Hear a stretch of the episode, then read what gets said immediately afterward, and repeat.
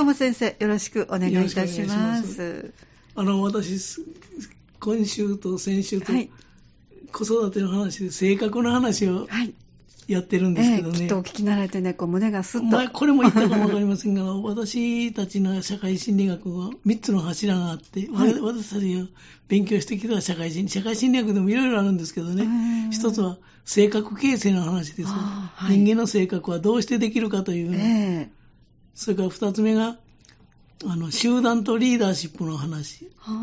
これが2つ目のテーマなんです、で3つ目が社会現象ですね、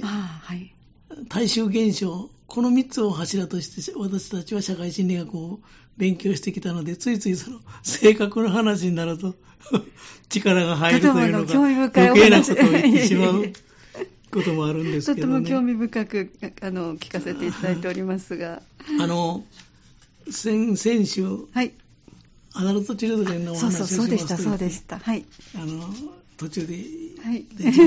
やめてしまいましたよね要するに甘えたいという、なんでそんな話を出してきたかというと、甘えたいという気持ちが十分満たされると、十分に甘えて大きくなると、その子は上手に自立するんです、ところが甘えが足りなかったら、甘えたいという気持ちがいつまでも残って上手に自立することができないというお話、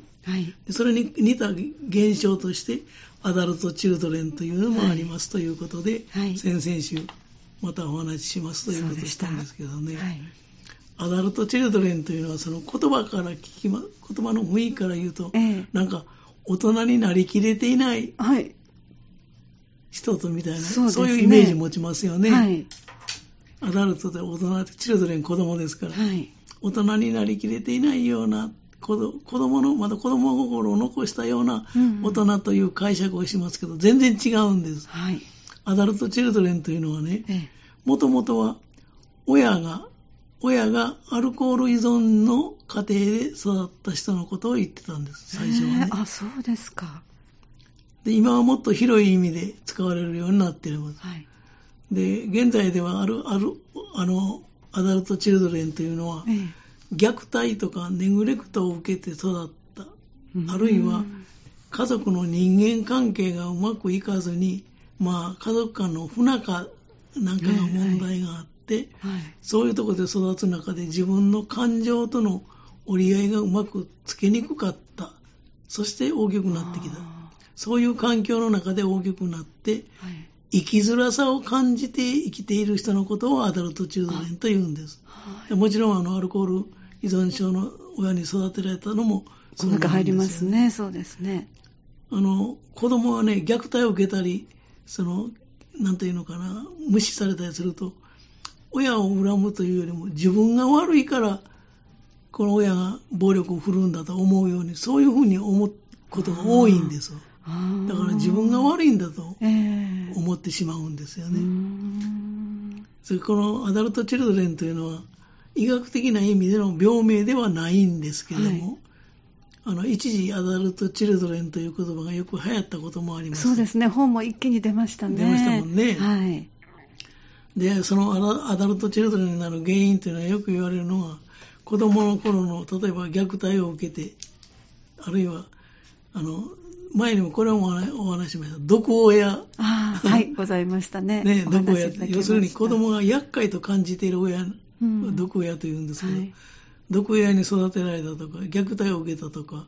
あるいは機能不全家族、家族としての機能していない、要するに日常的にストレスのたまる家族、これ機能不全家族だからストレスがたまるんですけどね、それぞれの役割を果たしていない、親の役割、機能を果たしていないという、それから親がアルコール依存症だった。でまだいくつか原因はありますけども、こうした親の下で大きくなっていく中で、その子の要するに心身の成長に、影を落とすわけですよね、そして大きくなって世の中にというのか、社会に適応できなかった、適応しにくかったり、人間関係をうまく築けなかったということになってしまいます、これをアダルトチルドレンというんです、で今ちらっと門垣さんもおっしゃいましたけども、この概念を日本に紹介したのは斎藤学という精神科のお医者さんなんですよね、はい、で確か1990年代にアダルトチルドレンと家族という本も著書も出てます、はいはいでこれもなかなか面白い本なんですけど、面白いというのは興味のある本なんですけどね。で、アダルト・チルドレンはなぜその社会適応ができないのか、うん、あるいはそのなぜ人間関係がうまく築けないのかということになりますよね。それどうしてかと言いますとね、自分はダメ人間だと思ってしまう。そう思わざるを得なくなっている、はい、それから人を信頼できなくなってしまっている、はい、あるいは自分主体に行動できない、つまり自分で決断することができないといったような傾向が出てくる。要するに、そしてもう一つよく言われるのは、人から認めてもらいたいという承認の欲求が強い、そういった傾向が見られるから、その人間関係とか世の中にうまく適応できないんです。人間関係もうまくいかないんですね。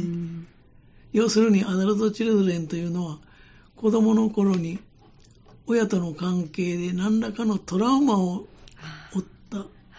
ことが原因なんです。トラウマというのは心的外傷なんてなこと、要するに心的外傷というのは精神的な傷を持っている、傷があるという、こういうトラウマを背負ったことが原因で、自分は価値のない人間だと思いながら生きている人です。ちっちゃい時からそういう、環境に恵まれなくってね、家族環境に。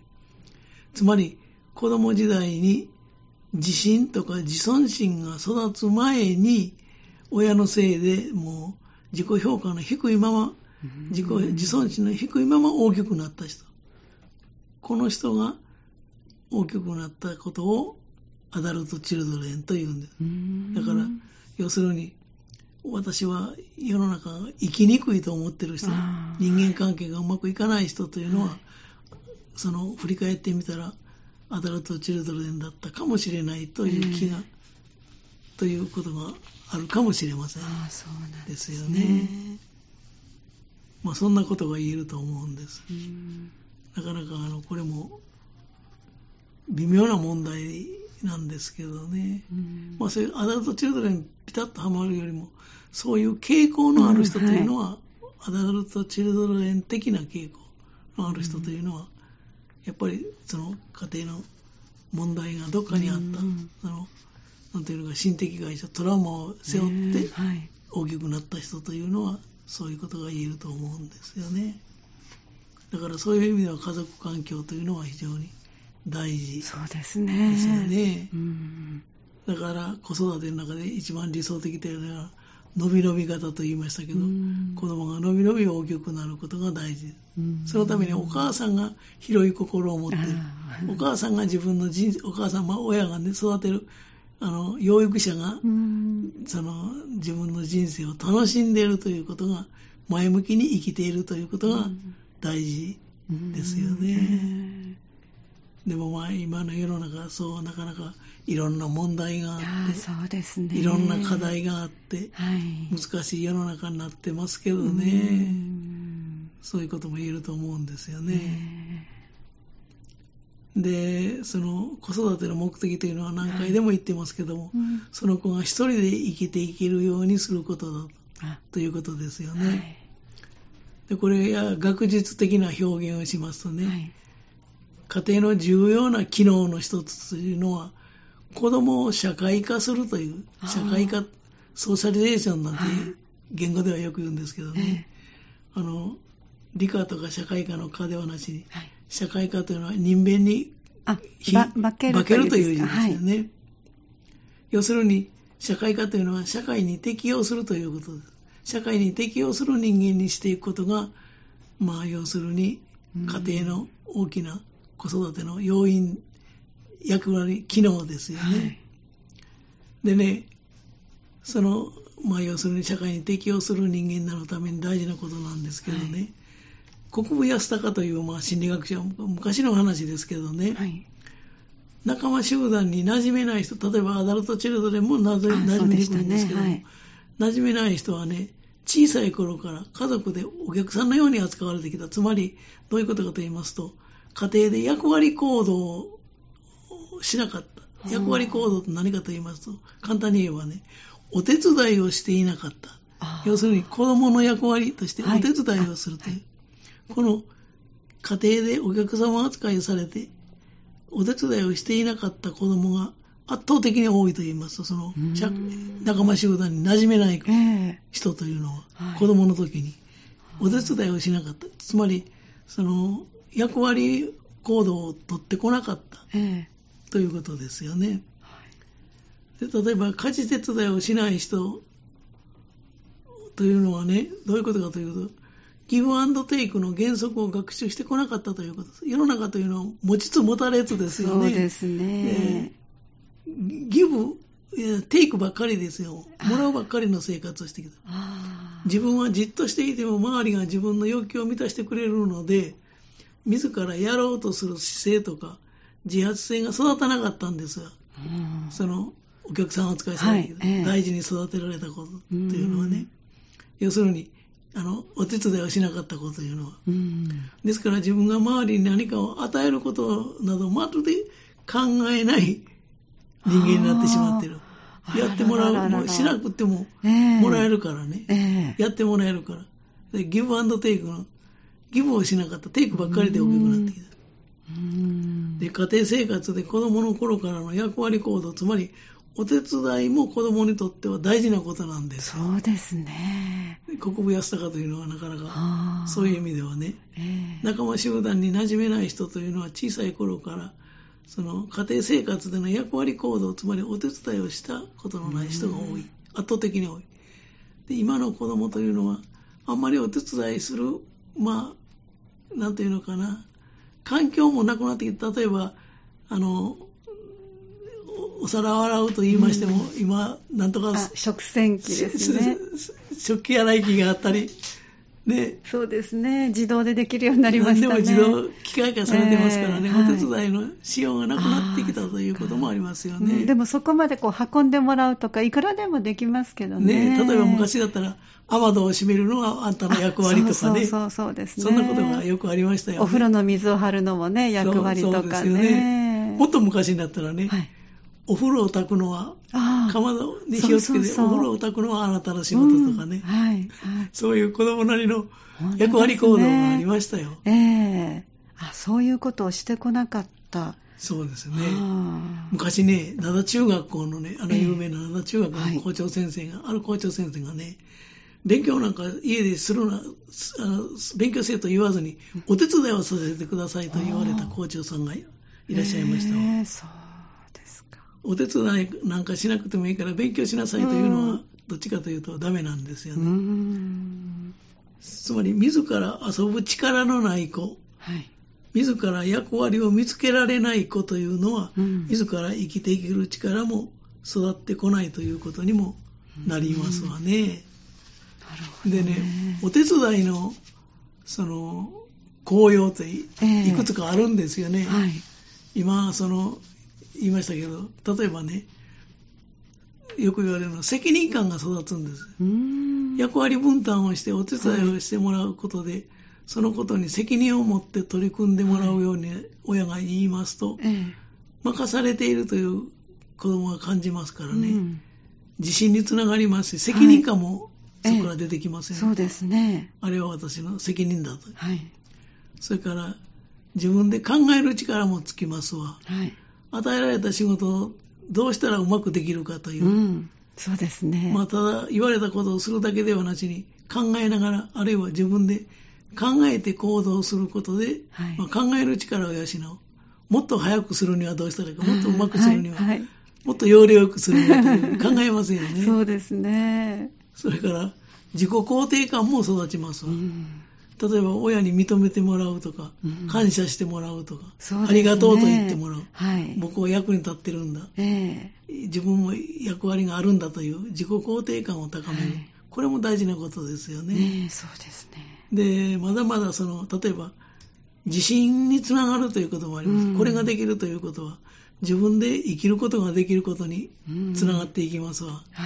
そんな紅葉もたくさんあるということですね。そうですね、すごくありますね。で今お伺いすると、よく自転車を、大きな自転車を買ってもらった時に、はい、お使いを頼まれて、はい、で喜んでいきますし、で頼まれたものがなかった時に